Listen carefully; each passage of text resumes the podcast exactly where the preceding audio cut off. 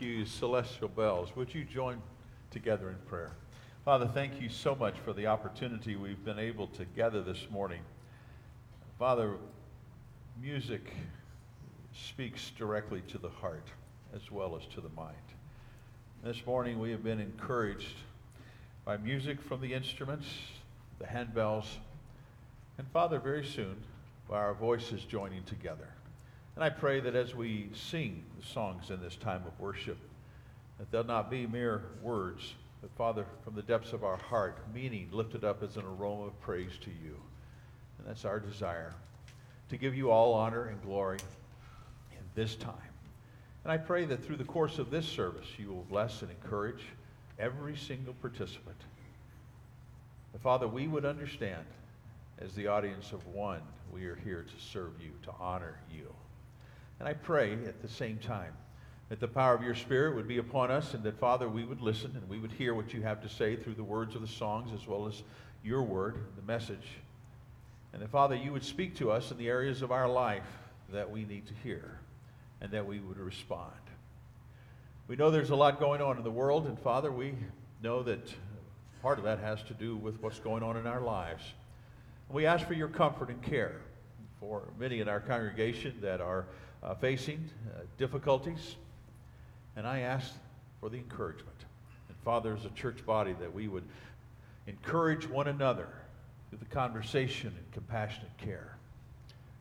God, through it all, your presence is most important. As we join together in this time of corporate worship and as we meet one on one with individuals, may you be honored and glorified, your body edified, and Father, the world seeing the light of the gospel of Christ. We pray these things in Jesus' name. Amen. Well, we welcome you to First Baptist Church, Sun City West. And if this is your very first time to be here, you've never filled out a guest card, we'd love for you to take that guest card in the pew in front of you and fill it out in its entirety. When you leave today, you just drop it in one of our offering boxes. We would certainly appreciate you doing that so that we could acknowledge your being with us. Right now, I'm going to ask you, if you would, to stand. We're going to have a time of corporate worship, and I pray that you'll sing from the depths of your heart.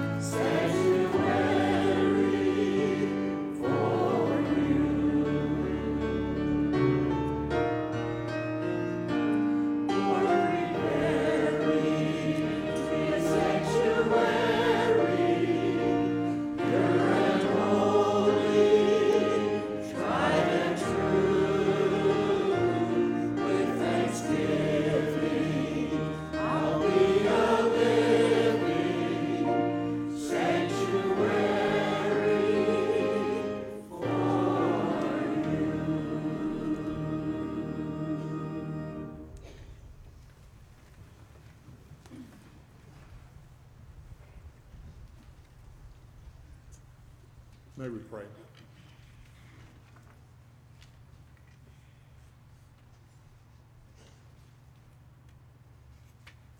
In the silence of this day, Lord, we thank you for your presence, for what you bring to us, what you teach us, what you allow us to do. Thank you, Lord, for this day. For the message that is to come.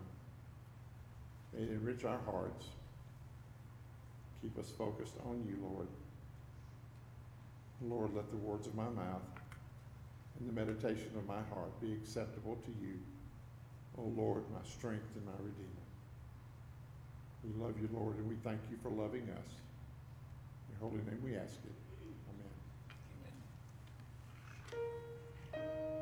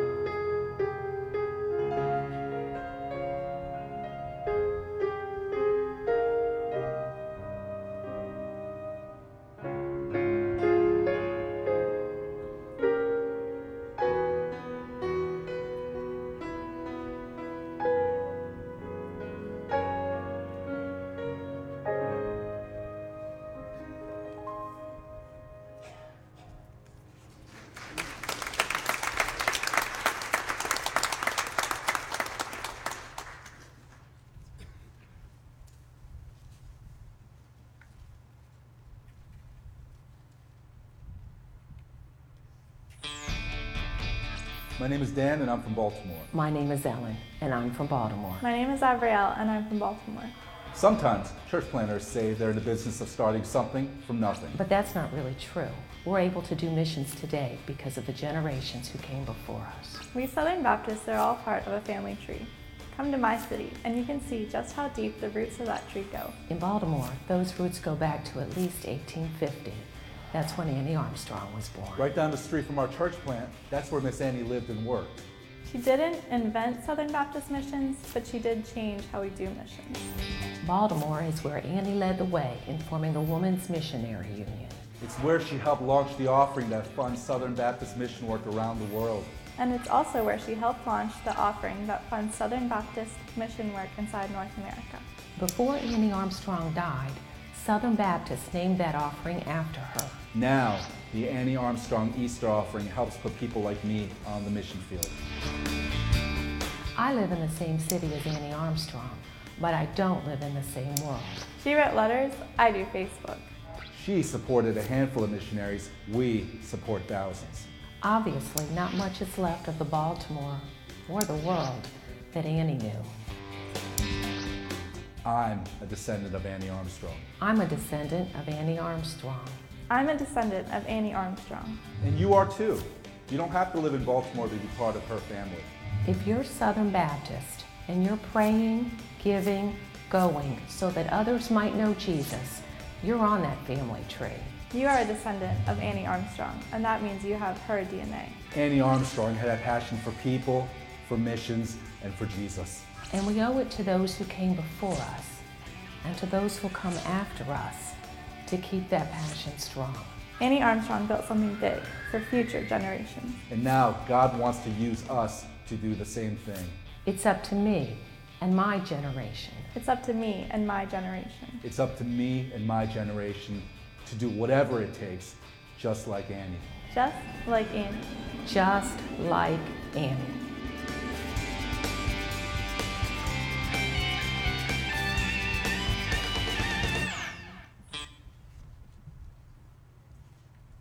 Pray that you are considering what God would have you give toward that special offering. There are offering envelopes in the pew racks in front of you, and you'll see from the bulletin how much we have received toward our goal of thirteen thousand four hundred and twelve. I know you stood earlier, but I'm going to ask that you stand again as we sing together, God will make a way, learning to lean, and cares chorus. And then I'll let you be seated before we sing His Eyes on the Sparrow. Would you stand?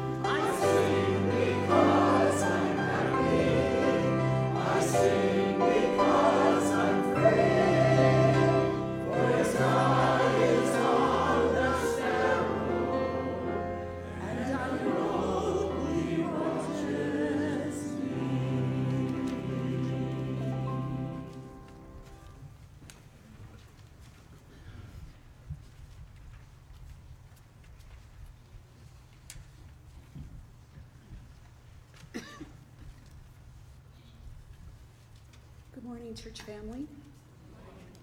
Our scripture reading for this morning is from Philippians chapter 3, verses 1 through 6. Please follow along on the screens as we reveal the Word of God. Further, my brothers and sisters, rejoice in the Lord. It is no trouble for me to write the same things to you again, and it is a safeguard for you. Watch out for those dogs, those evildoers, those manipulate, mutilators of the flesh. For it is we who are the circumcision, we who serve God by his Spirit, who boast in Christ Jesus, and who put no confidence in the flesh, though I myself have reasons for such confidence. If someone else thinks they have reasons to put confidence in the flesh, I have more. Circumcised on the eighth day, of the people of Israel, of the tribe of Benjamin, a Hebrew of Hebrews, in regard to the law, a Pharisee. As for zeal, persecuting the church. As for righteousness, based on the law, faultless. Our hearts are blessed by this reading, and we rejoice knowing that these are the words of the Lord.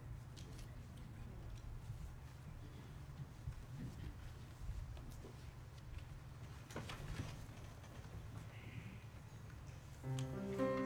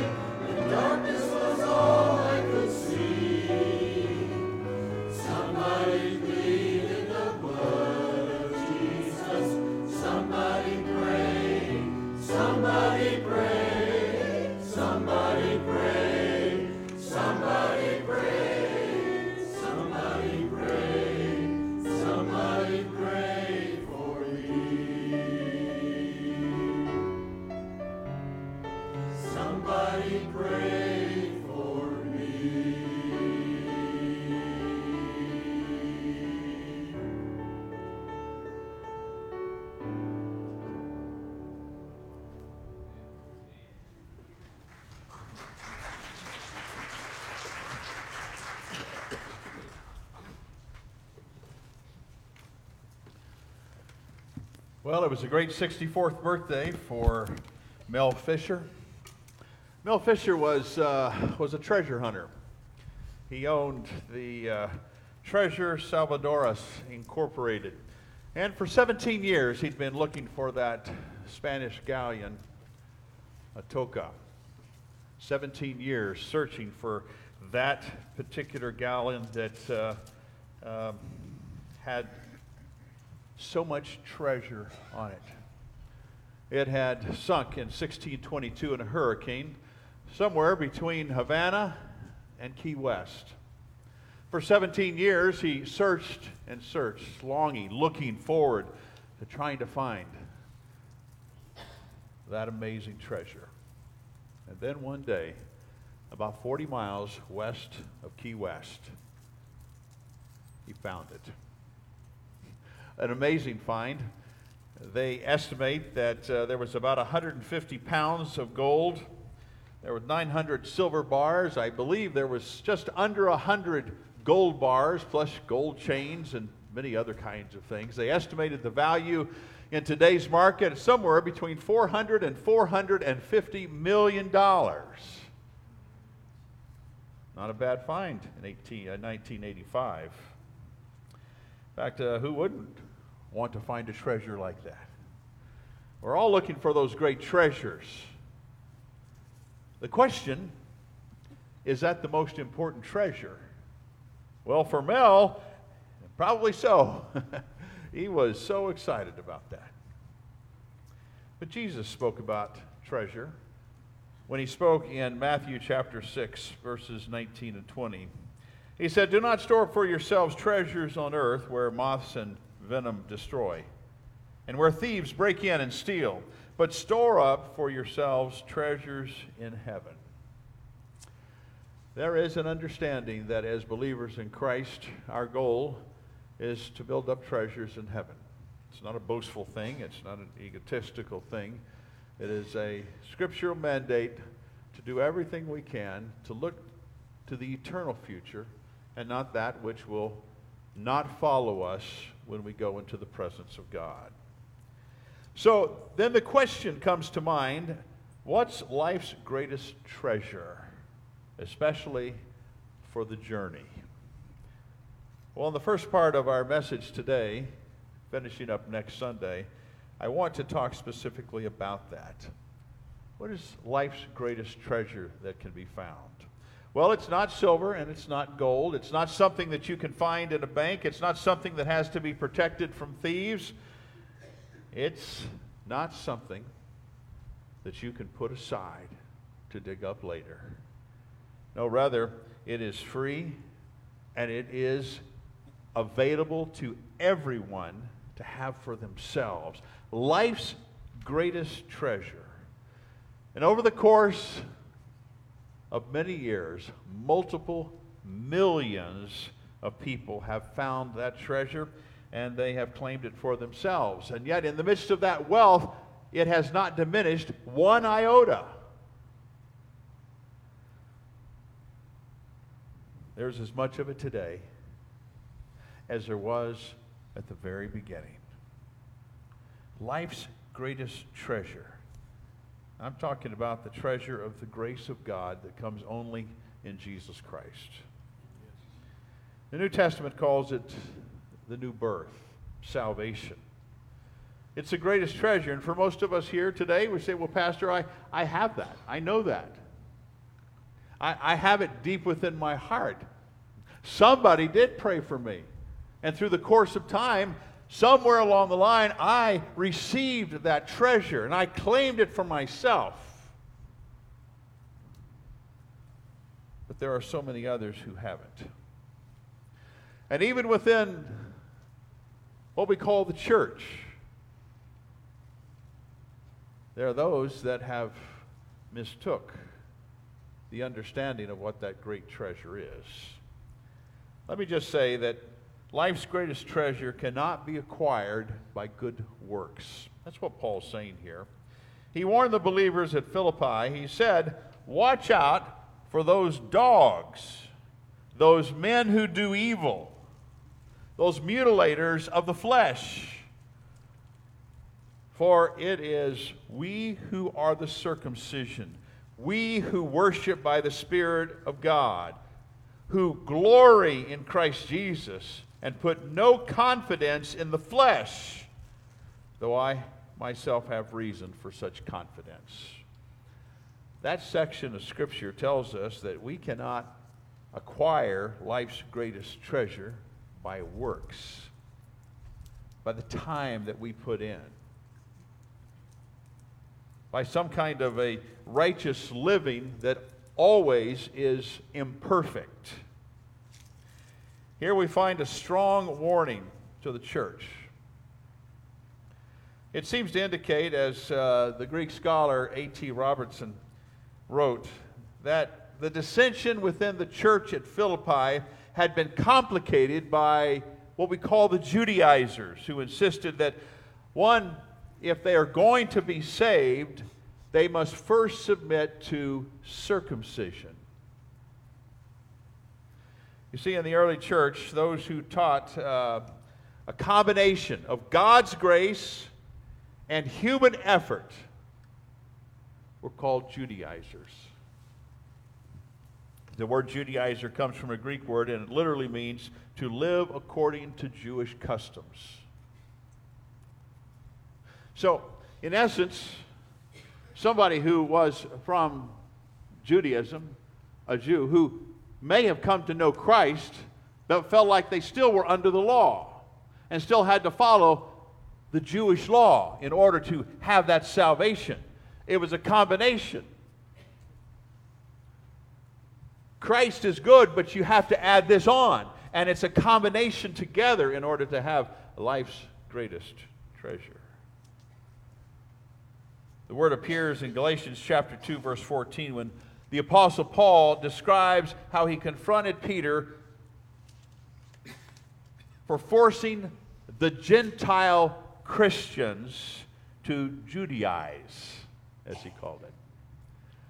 In other words, Peter was saying, Well, we have some, some folks that have come down from Jerusalem, and yeah, I, I need to separate myself because there is strict, strict contamination laws that I have to follow. Paul looked at Peter in the midst of all of those people and said, You know what? These are my words, not his. You're being a hypocrite. you're, you're saying Jesus is all you need, but then you come and say, well, but you need to follow these strict guidelines. And that, Paul said, is not what the greatest treasure is. A Judaizer taught that in order for a Christian to truly be right with God, he must conform to the Mosaic law. And circumcision, in particular, was promoted as necessary for salvation. The Gentiles, they almost, in a sense, had to become Jewish proselytes first, and then they would come to an understanding of accepting Christ. That's basically what they were teaching. When Paul said in, uh, in verses 2 through 4, he said, For it is we who are the circumcision. And he's talking about the believers in Christ, not talking about the Jewish individual. In other words, our, our circumcision came when Christ came into our life. There is not this combination that is necessary. The doctrine of the Judaizers was a mixture of grace that comes through Christ Jesus and works that comes through keeping the law. And you can't keep the law and be perfect. And so it was Christ, and then there was a trailer hitch alongside of it that said, but keep the good works also very confusing to new believers, especially at Philippi. In fact, during this time period, as you saw in the, uh, Paul's statement to the churches of Galatia, he dealt with it at uh, Colossae, he dealt with it at Ephesus. They were creating this confusion, and the Gentile believers who had come to know Christ were being confused because, well, my understanding was that it was Christ alone, but now they're coming and saying that, that you also have to follow these strict Mosaic laws. So, which is it? What is it? Paul made this strong warning to the church at Philippi. He said, Listen, beware, beware, beware of this heresy. In fact, he called these false teachers dogs. I like my dogs. But that's not the way it was in the first century. And I don't think we should be shocked that the Apostle Paul, that he is calling these false teachers dogs. These dogs, Paul said, these are men who do evil. These are the mutilators of the flesh. In other words, after you give your life to Christ as a Gentile, they, then they want you to go and be circumcised too. Mutilators of the flesh is what he calls them. Now, the dogs, that term was common. It was a common word for the Gentiles to use when they referred to the Jews in a derogatory manner. To the Jews, a dog was an unclean animal, a scavenger that uh, roamed the streets, ate whatever the dog could in the streets to survive. Maybe in Sun City West, we, we might have used the term coyotes because, as you know, they roam the streets looking for whatever they can have. I don't know, if it was either Friday morning or, or Saturday morning. We caught on our cameras three huge coyotes right in our front yard, just searching for what they could have. A few weeks earlier in our front yard, they caught something that they had. Paul says, listen, watch out for these dogs. He called these false teachers spiritual dogs because they were spiritual scavengers. You see, they, they worked hard to make converts to their heresy, just like city dogs would go and find scraps of discarded food wherever they can. They just search wherever they can to get that following and that convert. And he said to these believers at Philippi, these mostly Gentiles, he said, Listen, watch out for these. Don't pay attention to the heresy. Don't fall into the trap. Paul was rebuking the heretical doctrine of salvation by grace plus good works.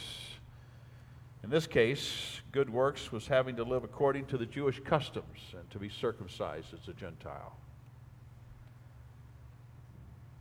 Listen, there are those today that we could classify as Judaizers. There are particular denominations or religions that say, yes, yes, Christ plus baptism. If you're not baptized, then you don't got it. Those who say, yes, it's Christ, but, but it's only evidenced by some second blessing that you might have. And if you don't have that, well, then you don't have Christ. There's some who say, well, well, listen, you have to go through the sacraments. The sacraments. It's Christ, yes, but the sacraments show. You have to be cautious, be careful. You have to look at what Scripture has to say. It is by grace alone. The Apostle Paul settled that matter when he wrote to the church at Ephesus in chapter 2, verses 8 through 10. He said, For it is by grace you have been saved through faith, not of yourselves. It is a gift of God, not by works, so that no one can boast. For we are God's workmanship created in Christ Jesus to do good works, which God prepared in advance for us to do. Paul made it very, very clear to these believers in Philippi, at Ephesus, and at First Baptist Church, Sun City West. He said, Listen, I want you to understand that you've been saved by grace, unmerited favor, something that you didn't earn. It came to you not because of yourselves, not because you were good, not because you worked harder, not because you smiled more, you were at church more. That's not what it is. He says, listen, it is by grace. And then he goes on, he says, it's a gift of God, not by works. I don't think it can be any more clear than that.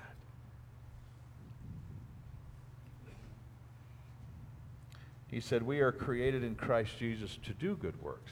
And there's a difference there's a difference between the grace of God doing a new work in our life, where we have life everlasting because of Christ and Christ alone, and the power of His Spirit who lives inside of us to help us to accomplish the good works for the kingdom of God, which embraces that compassionate care and the communication of the gospel of Christ.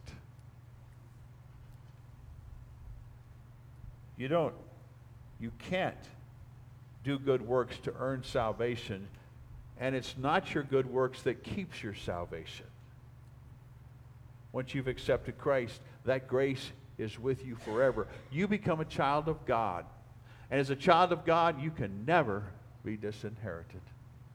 You've been adopted into the family. We've talked about that during, during our time in this Philippian study. He says, watch out for these, for these dogs, these spiritual dogs, these scavengers that are trying to find the weak, to try to take them away with heresy. Rather, once you have experienced the grace of God, once you have grown through that grace, let God's Spirit teach you and guide you into your maturity to where you become strong and you're about the good works that God has communicated. That's why He left you here. He left you here so that you might invest in this world for the kingdom of God. The whole reason why Jesus came. So we come to this place where we understand that not only is life's greatest treasure not acquired by good works, but secondly, we find that life's greatest treasure cannot be earned by personal merit. Paul told the church at Philippi that if anyone could be saved by merit, he was first in line. And yes, in that sense, he was being boastful because he was proud of his heritage. But he said, if anybody, if anybody thinks that they can get into heaven and have that grace by their merit. He said, I'm the number one guy. And he goes on to explain it. He says in verses 4 through 6 if anyone else thinks that he has reasons to put confidence in the flesh, that confidence in the flesh meaning the good works, if anybody else thinks that they have better good works than me, let me show you. he says, I have more. Circumcised on the eighth day of the people of Israel, of the tribe of Benjamin, a Hebrew of Hebrews, in regard to the law, a Pharisee, as for zeal, persecuting the church, as for legalistic righteousness, faultless. In a very short three verses, Paul gives his entire resume. And is a powerful resume for any Jew who would say, it's all by merit. You got to follow the law. Paul recounted, recounted his, uh, his personal merits, and he said, Listen, if anybody could be qualified by good works,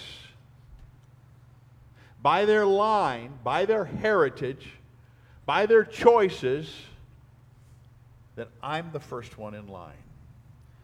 But, as you know, he clearly pointed out that you could not have life's greatest treasure by good works.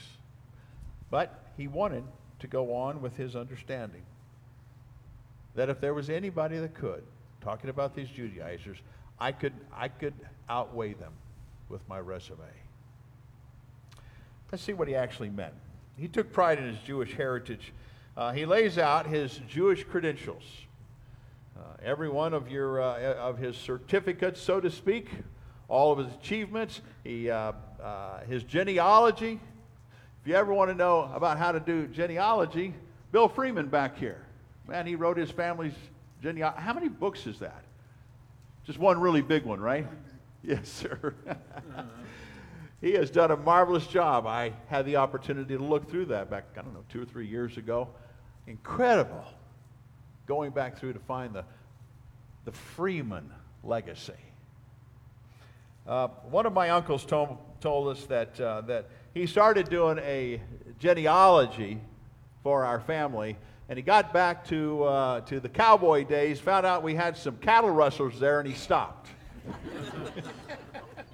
so I don't know if that's true or not, but you certainly want to watch your legacy your, your genealogy, where you come from. But Paul, Paul says, mine is spectacular. He says, in fact, that he was circumcised on the eighth day. That meant that his parents followed the commandment that God gave Abraham in Genesis chapter 17 and verse 2. That day and time, male Gentile converts to Judaism were circumcised in maturity. The Ishmaelites in the 13th year, but the Jews were circumcised on the eighth day, according to Genesis 17 12. And we see that even in Luke chapter 2 and verse 21. Paul said that he was not a Jewish proselyte. He was pure, and I like the way the King James Version used this. He was out of the stock of Israel. That was his stock. That's where he came from. A.T. Robertson wrote in his book, Paul's Joy in Christ, he said, He came from the original stock of Jacob, whose covenant name was Israel, according to Genesis chapter 32 and verse 28. And so he lays the foundation and said, I want you to know how pure a line I go to in my Judaism, my Jewish. And then he continues to stack higher his list of personal merits that could have qualified him for the grace of God if that indeed was the thing that brought about salvation. He said, I'm of the tribe of Benjamin, a Hebrew of Hebrews. So he was an Israelite from the tribe of Benjamin. Benjamin was the son of Rachel, Jacob's beloved wife. He is the only son of Jacob that was born in Palestine. Benjamin was the most honored in battle. Benjamin was one of the two tribes that remained loyal to King David and to David's line in the midst of the divided kingdom. After the exile, Benjamin merged with Judah. And so Paul says, Listen, I'm proud of my heritage. I, I am a descendant of Benjamin, and you can track it all the way down in all of the qualities. So I wasn't just, just a common Jew out there. I go back to the tribe of Benjamin. It's interesting that Israel's first king was named Saul. Paul's pre conversion name was Saul.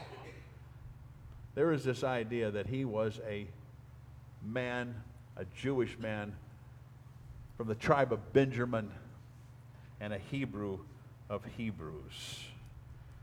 Paul was a Roman citizen. We saw that in Acts chapter 22, but he was from the city of Tarsus. But he was a Hebrew of Hebrews, meaning that, that his parents, his Hebrew parents, raised him according to Hebrew law and language and culture, which was distinct from the Hellenistic or the Greek Jewish culture. And so he list, says, Listen, I, I go directly to the line. A Hebrew of Hebrews. He was fiercely proud of his heritage. Paul eventually moved from Tarsus to Israel, and he became a Pharisee, which means that he decided and he was dedicated to keeping the minute sections of the law in detail. He was strict in his reading of the Torah and his implementation of the Torah. All of these personal merits that I've talked about so far, they all focused upon his heritage. But then he kind of pivots just for a moment. And from this point on, we find that the things that he speaks about are of his own choosing. He has this great Jewish heritage, but now I want you to understand how much I chose to focus upon my Jewish heritage. He was a Pharisee. He was a zealous persecutor of the church. And he was a strict observer of the Mosaic law. Paul's father was a Pharisee. Paul had studied in Jerusalem under the feet of Gamaliel, who was probably the foremost Jewish teacher in Israel at that time.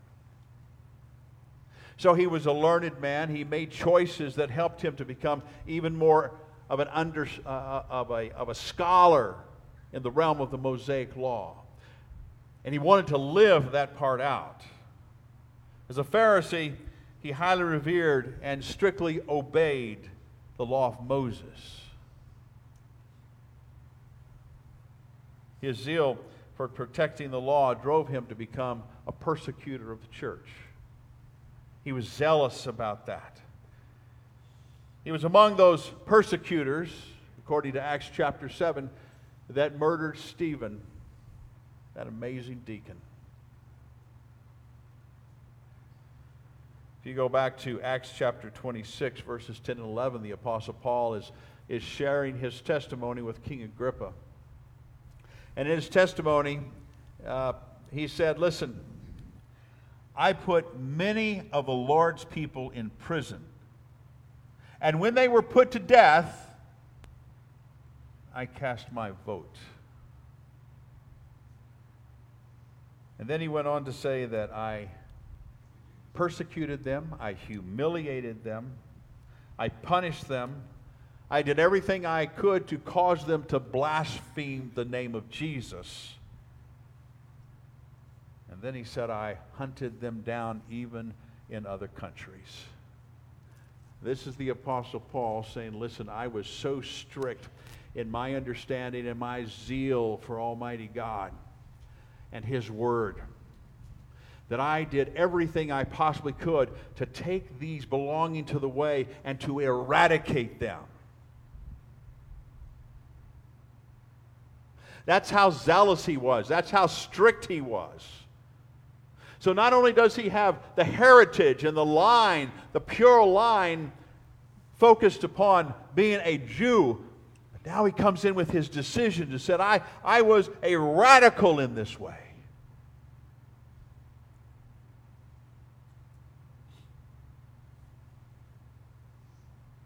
And as he spoke to King Agrippa, he said, But on one of my trips,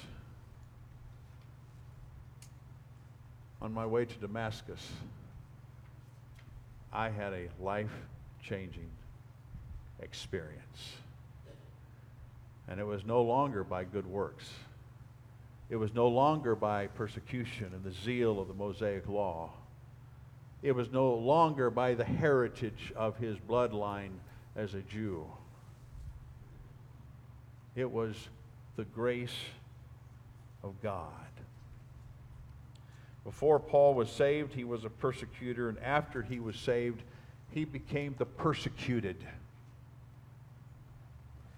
Concerning his adherence to the law of Moses, he said, I was faultless. A.T. Robertson again said that Paul knew and practiced all the rules of the rabbis, a marvelous record, scoring a hundred in Judaism. That's who he was. But there was a change that took place. And that change that took place was his experience with Jesus and the grace of God. But after listing all of these personal merits, the Apostle Paul quickly points out that none of these brought the grace of God to him. It was Jesus alone. As far as salvation was concerned, they were worthless, all these merits. Before God, all of these things that he had done, if he laid them before the Father in judgment, said, Look at all of this. He says, This is trash. Doesn't make any difference.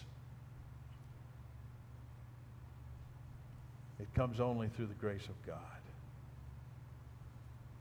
Before Martin Luther became a believer in Jesus Christ, he saw God as an angry judge who did everything that he could to put the sentence of death upon all sinners. But Luther longed to be free of the, the guilt and the condemnation that he carried. So, so he began and turned to the church and to the sacraments. Hoping to earn salvation, he, he desperately wanted Martin Luther became a monk. He fasted often. He prayed so much. In fact, he even inflicted pain on his own body, trying to pay for the guilt. He went to confession so often that they say that when the other monks saw him coming, they hid themselves because it was so embarrassing. He would spend long hours confessing the most trivial sins, hoping that somehow that would bring him into the presence of God and eternity. And yet, Luther said, I found no peace. But what Luther could not obtain by his good works or even by the church, he discovered as he was studying the book of Romans. And he came to Romans chapter 1 and verse 17. And this is a very important statement. He says, As it is written, the just shall live by faith. Nowhere in there was an idea of good works. The just shall live by faith. And for the first time, he realized that that salvation was by grace alone. And that all his good works were for nothing as it pertained to his salvation and throwing himself fully upon the grace of God, Luther was saved. He was set free from his guilt, and he set in motion the Protestant Reformation, which we ourselves are beneficiaries of.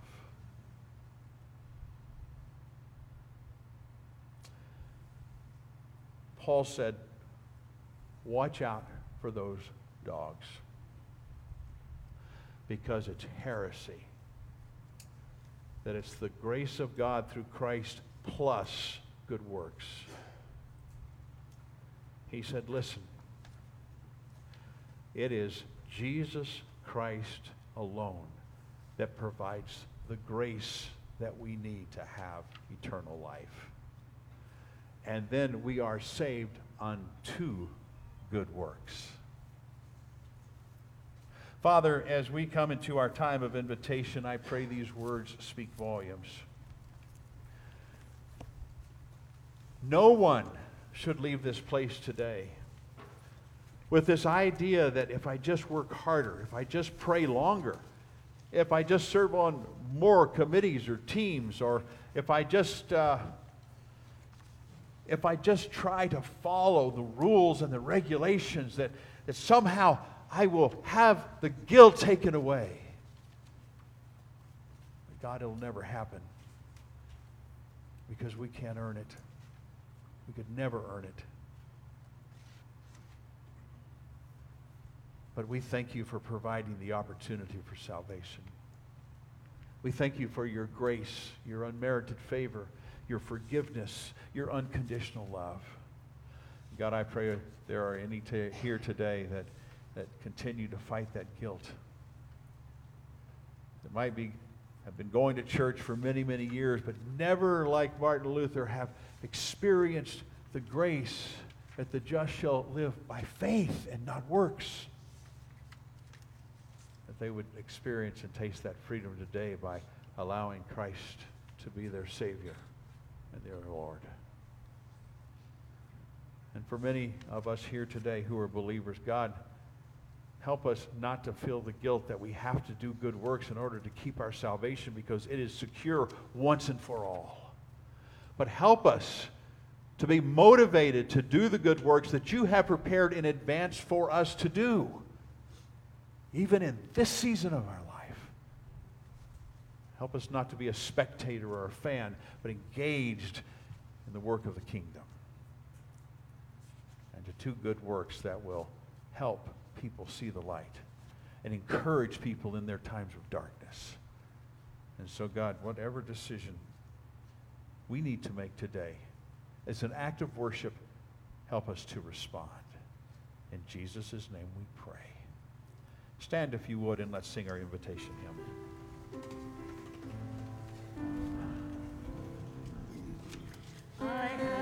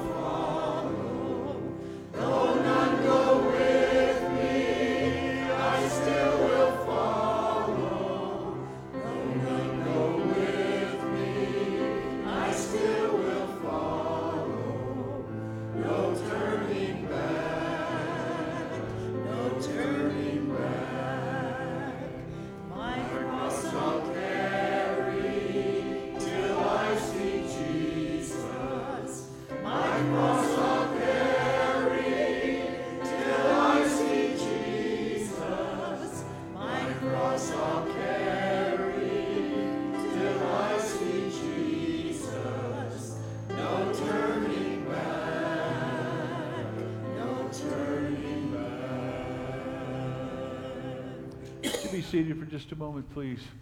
The inside of your bulletin on the right-hand side, uh, it talks about Holy Week. And uh, I know we have numbers of new people in our congregation. And I want to tell you that when I came, uh, it'll be five years in June, I didn't understand the full concept of Holy Week. I remember when I came in March in view of a call of, of I think it was 2000, uh, what was it, Deb? 2000.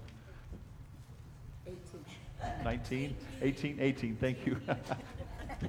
How quickly we, we lose things. I heard about Holy Week because it was coming. And uh, I didn't fully get an understanding of it until the next year. And I tell you what, it was a powerful week. It was powerful because um, as we look at the last week of Jesus and the Passion of Christ, and we gather together as a congregation, as we fellowship together, we're encouraged by music, and then we have amazing speakers that we know well within our congregation who come and speak to topics directly related to Jesus and the Passion Week and Easter, what his mission was. It goes from 12 to 1, and in, packed in that time is a very moving moment. And I hope that you will make sure and mark those days. The choir is going to, uh, to have their Easter musical at 5 o'clock on, uh, on the 2nd of April, which is just two weeks away. And uh, they are working hard. And the message from this Easter musical is so powerful. And then we move into Monday, Tuesday, and Wednesday from 12 to 1. Enjoy a light lunch, music, and then a powerful message. And Thursday, Monday, Thursday, we come back here, not at noon, but at 4 o'clock, and we focus upon the shadows of that week, the darkness what Christ went through. And through the readings and through the, obs- uh, the observance of the Lord's Supper, and through the scriptures that are read,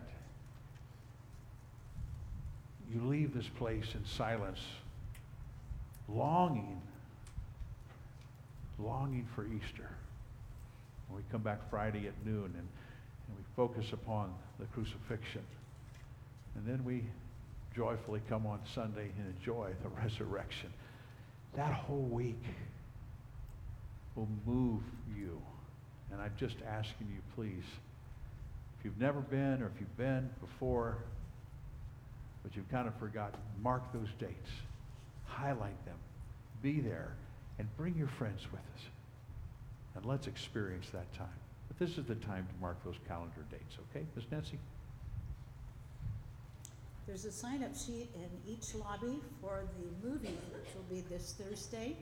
If you want to join us for lunch, at twelve thirty. The cost is five dollars, but we do need you to sign up today. Today's the last day to sign up for the lunch, or at least by noon tomorrow, so that we can order sufficient food for everyone. The flowers on the altar table today are given to honor someone who this next Thursday, the twenty-third, will be celebrating his ninety-fifth birthday. Forrest Goff, would you stand as we sing happy birthday to you? We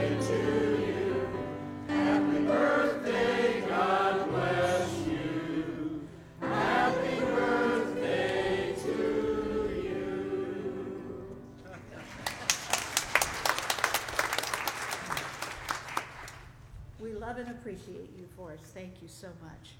And I want to express thanks to you, congregation. You have brought 3,191 Easter eggs thus far as of printing of the bulletin. There's probably more since then. But our goal is 7,500. So if you have not had opportunity to bring Easter eggs, that will be used by Sante Church for a large community egg hunt. There's still time. We do need those by noon tomorrow. And then, as I referenced earlier, you see the amount that's been given thus for the Annie Armstrong Easter offering. There's still time for you to participate in that, and I pray that you will. Also, one thing for, just one thing for March, individual snacks, crackers, and cookies, and all those donations go to St. Mary's Food Bank. We appreciate your being so generous in bringing those things, and if you would like to continue that for the balance of March, you certainly. Would you stand now as our co-team leader for the kitchen team? Sandy Pennington comes to lead us in our closing prayer.